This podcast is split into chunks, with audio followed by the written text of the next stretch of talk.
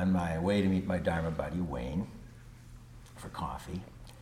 And I got to the shop early, uh, and I found us a table, which is a major achievement around Yonge and Bloor in the mid afternoon. And I was thinking, you know, what could be my topic? What could be my topic?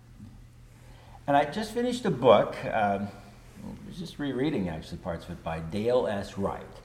And uh, he wrote a book that we really enjoyed in one of our uh, Zen studies programs here. And it was called, uh, this new book, What is Buddhist Enlightenment? Now, I also typically read every day something from Tricycle, the Buddhist periodical, and the new issue has not arrived yet. So I'm rereading, and my favorite article from winter of 2018 is one called The Human Deity. It's by Kurt Spellmeyer, frequent contributor to Tricycle, and it's about the Buddha's true identity.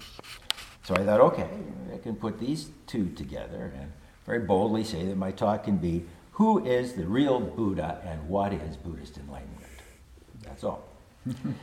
so then Wayne shows up, and, uh, and so it's his turn to pay, right? So great. And we take turns. And I just keep thinking about this stuff while he's getting my large latte and magic bar. This is Balzac at the Toronto Reference Library. And we hadn't uh, seen each other in, in, an unusually long time. Uh, scheduling problems, right? But it's, it's great to have a Dharma buddy. Very good.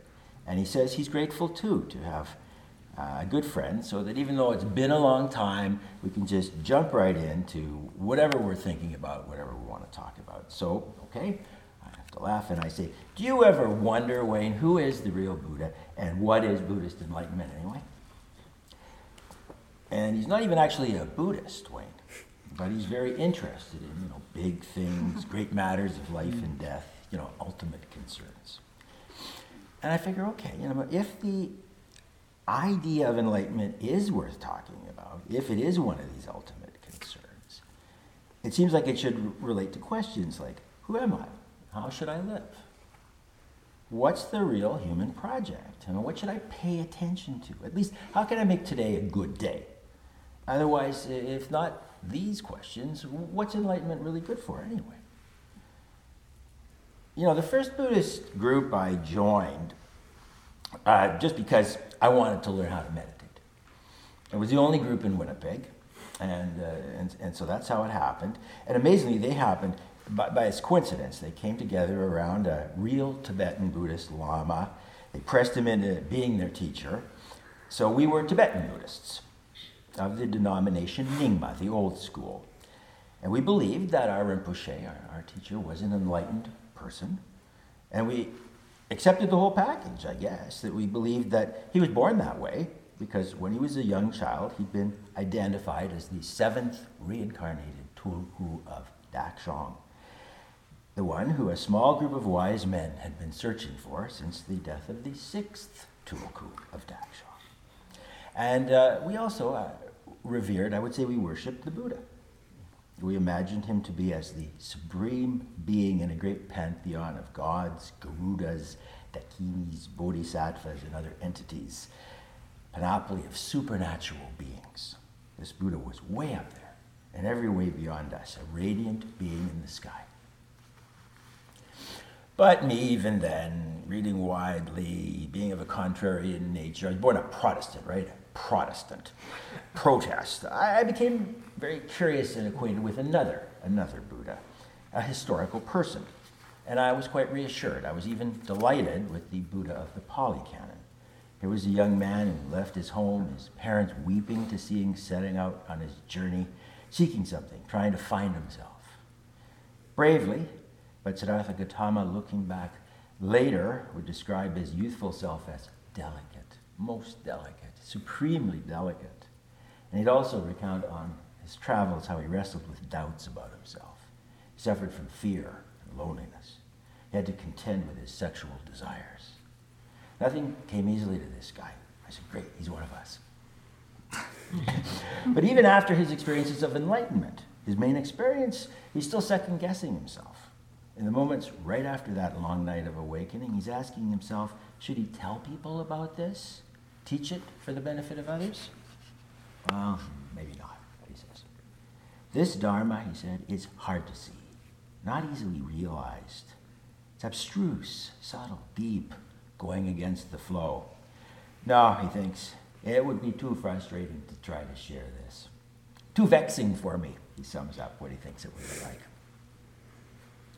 We can be grateful uh, to his friends who convinced him to change his mind and, and teach. And maybe he was surprised by the traction he got off this Dharma, because pretty soon there are people of all castes, all walks of life, enthusiastically following. Still, I'm not sure what kind of enlightenment we're talking about here because the community he creates seems to be also quite a headache for him. Monks misbehave. There are bad feelings between his new adherents and the families they've left behind. Plenty of conflict inside the Sangha. And he's embroiled in sometimes volatile political situations outside his Sangha. His attempts at peacemaking here have mixed results, and reportedly, all of this makes him pretty unhappy unhappiness that might be inferred from the situation, but also there are specific mentions of his reactions to things. A time he says how tired he is of people always trying to get him to tell him about their past lives. There's a time right in the middle of a Dharma talk, he says his back hurts and he has to lie down. And more significantly, he tells his whole congregation, his whole Dharma, that ever since the deaths of Sariputta and Moggallana, the Sangha just feels empty. This is not a supremely omniscient and sublimely equanimous Buddha, as in the Mahayana canon. This is a man who makes mistakes, sometimes has to change his mind, reverses decisions. In one sentence, he dismisses 500 monks who show up for a Dharma talk, probably some of them walking for days to get there because they annoyed him by taking too long to settle down for his talk. Mm-hmm. so he tells them to go take a hike. Some of the locals convince him that, okay, let him back in, please, and deliver, and he delivers his talk as scheduled. Uh, he does that. He's convinced, okay, he's changed his mind. And then a real thorn in his science, side, so to speak, he, he never seemed to figure out how to deal with his cousin Devadatta. This is a really mischievous character, Devadatta. He wanted to take over the Buddha's role. I was trying to make a coup here. He even put a hit out on the Buddha. He actually hired assassins. But Devadatta was still family, so you know he was his cousin. and there's another story, uh, famous, maybe apocryphal, was about how initially resistant the Buddha was to ordaining his aunt, ordaining any woman, because she was a woman. When he was challenged on, he said, It should be okay. Women can become enlightened, but it would really play out badly for the Sangha's public image. What will people think? It took the repeated entreaties of his most trusted attendant, Ananda, to get the Buddha to see the light on this one, do the right thing despite the flack. I took a, in all this with great delight. I'm still delighted in the human beingness of Siddhartha Gautama especially because in intervening years I've become more acquainted with them and at the same time been less than pleased sometimes with my own choices and what the Buddha did with his life is and stands still as an amazing inspiration for sure. As a person needs ideals. I've seen hundreds, maybe thousands by now, take refuge in the Buddha, the Dharma, and the Sangha, become Buddhists, get involved here at the temple, for example, for a short time, for a long time, for a good time, I hope. But in all this time, I don't think I've heard anybody say, the reason I'm here is I, I want to get enlightened. I want to do what the Buddha did, be like him. People mainly come here where we're seeking relief from what's painful in our lives. We want to fix what's not working. People just want to get fixed. Maybe me, 25 years ago, you know, uh, hearing that meditation is a good thing to do, I want to pick up that skill because I want to be happier. And that's good.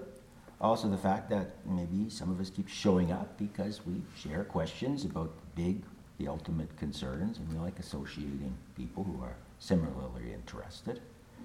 All wholesome, all connected. But you know, if it had been good enough for the Buddha, these reasons, maybe we'd remember him for founding the YMCA, or Alcoholics Anonymous, or my sailing club.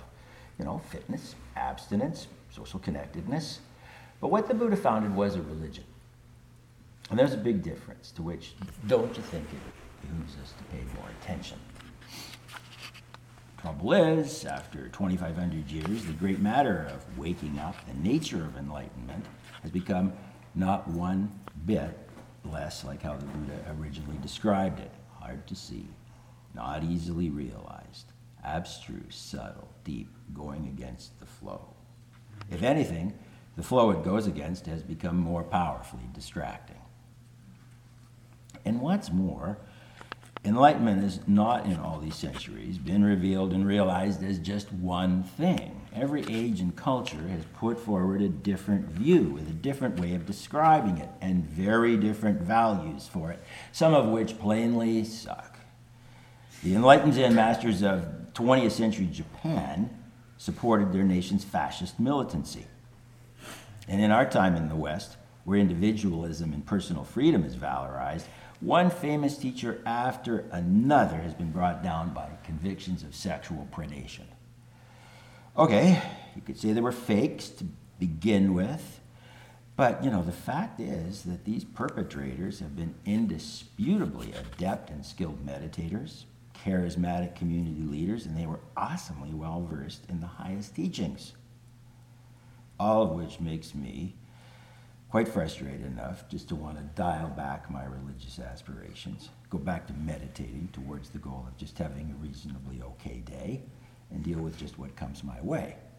And as far as enlightenment goes, not worry about throwing that baby out with the bathwater.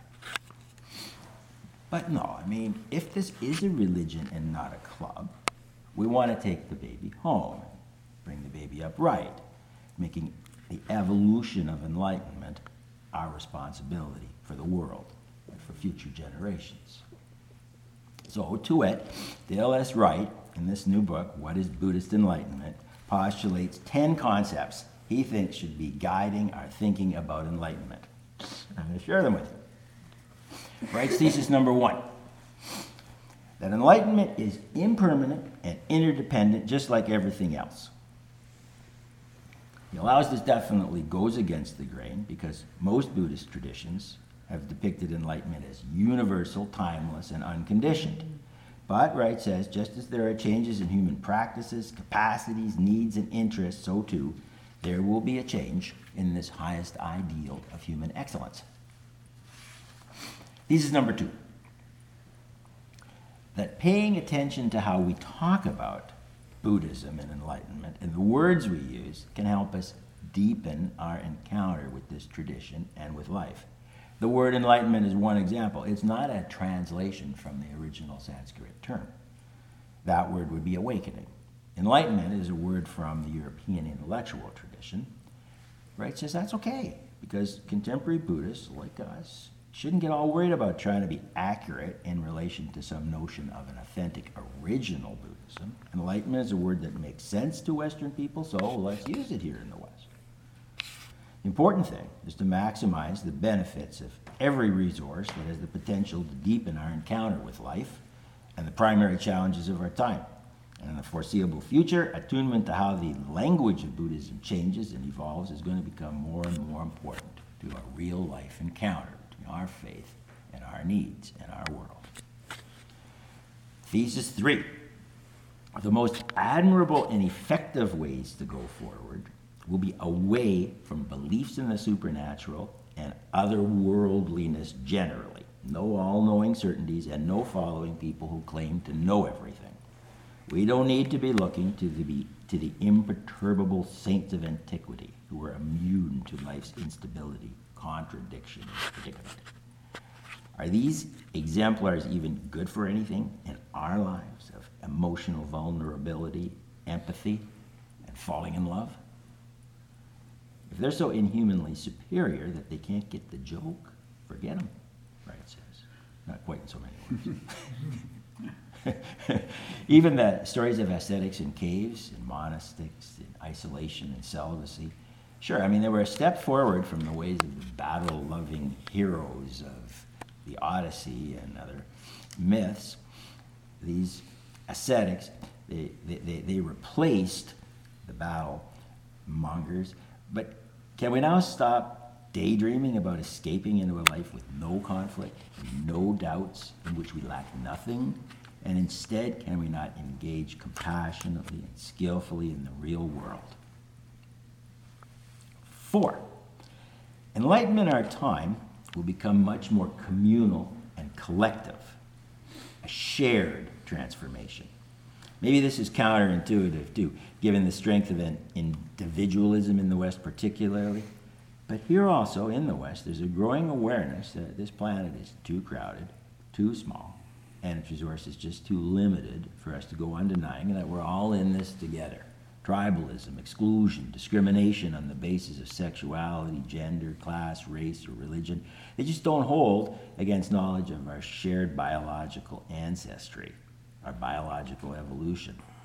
The traditional view of karma was personal. Meditation seen as deeply private and intimate. And the gurus were revered for their individuality, even their eccentricity.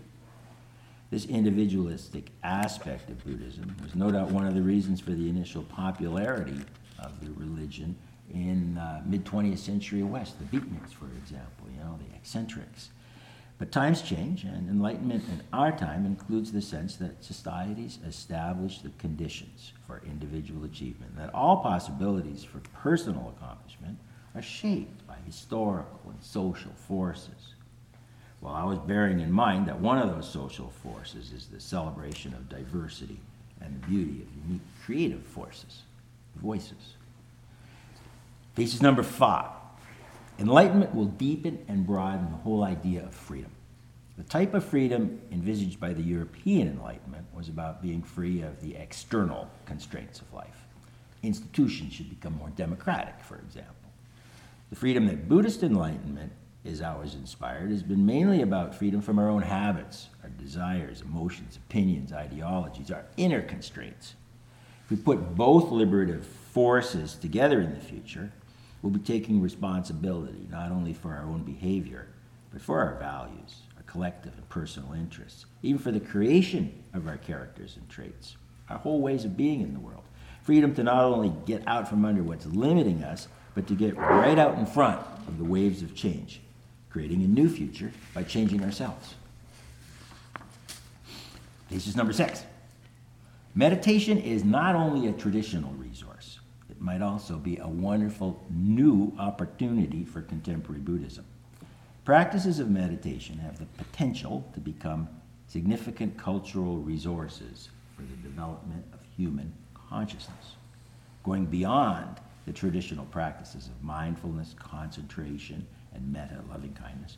New ways of meditating may well return to ancient ways for cultivating powers of thought, mental exercises, assist us in formulating a practical philosophy of life. The study of philosophy in the West has failed in this respect. Used to be, but now uh, it, it's not about how to live and about the practice of making ethical decisions. A maturing Buddhist faith may rekindle that ideal. And in respect to concentration in the breath, what has in the past proven beneficial to free us from delusion, enmity, and greed may yet prove to be a really good thing for the growth and expansion of our most positive potentials. Relates to thesis number seven. Contemporary Buddhists are in an excellent position to appropriate insights from neuroscience and evolutionary philosophy, psychology. We can take from science now in a way that, that has been impossible before. But once upon a time, 2,500 years ago, was the brilliant realization of the Buddha is rapidly now becoming a set of scientifically explicated principles applicable to disciplines ranging from education, artistic expression, athletics, and beyond. The center idea is that every intention, thought, and action shapes the mind and body of the actor. We make our habits, and our habits in turn create us. Enlightened self sculpting is the natural realization being no fixed, eternal, or separate self. And meditation is the quintessential example of how we make this a practice.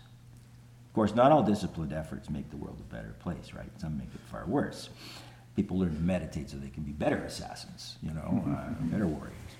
Uh, our personal answer to the question of what enlightenment is, therefore, is that it's not at all an abstract ideal that lacks relevance in social engagement, but it is a scientifically supportable, motivating force that helps determine the direction of our self creating, self sculpting practices. Eight, enlightenment in contemporary terms is the expansion of horizons, an enlargement of our vision into every sphere of human life. Here he's talking about enlargement of responsibility, expansion of possibility.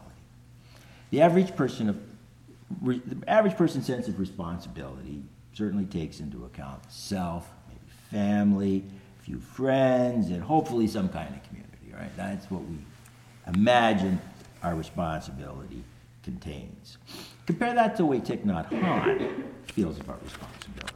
From his home in France, this Vietnamese monk wrote a letter to the Los Angeles Times a number of years ago, in which he personally took responsibility for the actions of LA police who beat a man to death, Rodney King. To Hanh said, I'm the police. I failed.